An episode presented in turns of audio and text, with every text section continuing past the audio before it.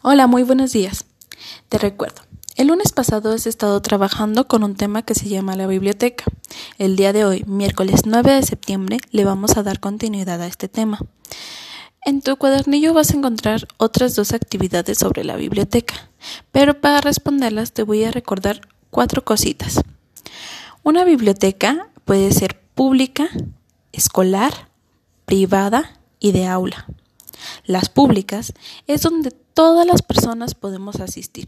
Cualquier tipo de persona puede asistir a ese lugar porque es pública para todos. Una biblioteca escolar es aquella en la que se encuentra dentro de la escuela y solo los alumnos, maestros o padres de familia pueden asistir. El siguiente tipo es la privada. Esa biblioteca privada es la que a veces nosotros tenemos en nuestras casas, donde podemos tener muchísimos libros, pero solo son para nuestras consultas, para nadie más. O puede ser una pequeña biblioteca familiar, pero nadie más entra.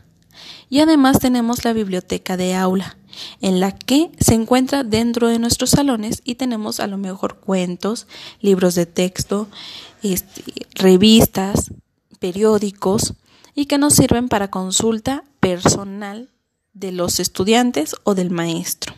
Ahora, te vas a dirigir a tu actividad número 3 del cuadernillo y vas a responder o completar unas oraciones con tu regleta, con tu máquina Perkins o con apoyo de tus padres.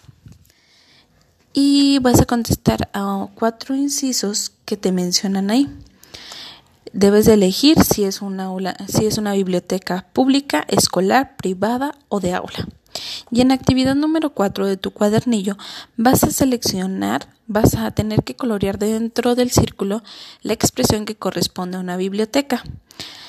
Son 5 expresiones y tú vas a tener que decir si es una biblioteca o no es de una biblioteca.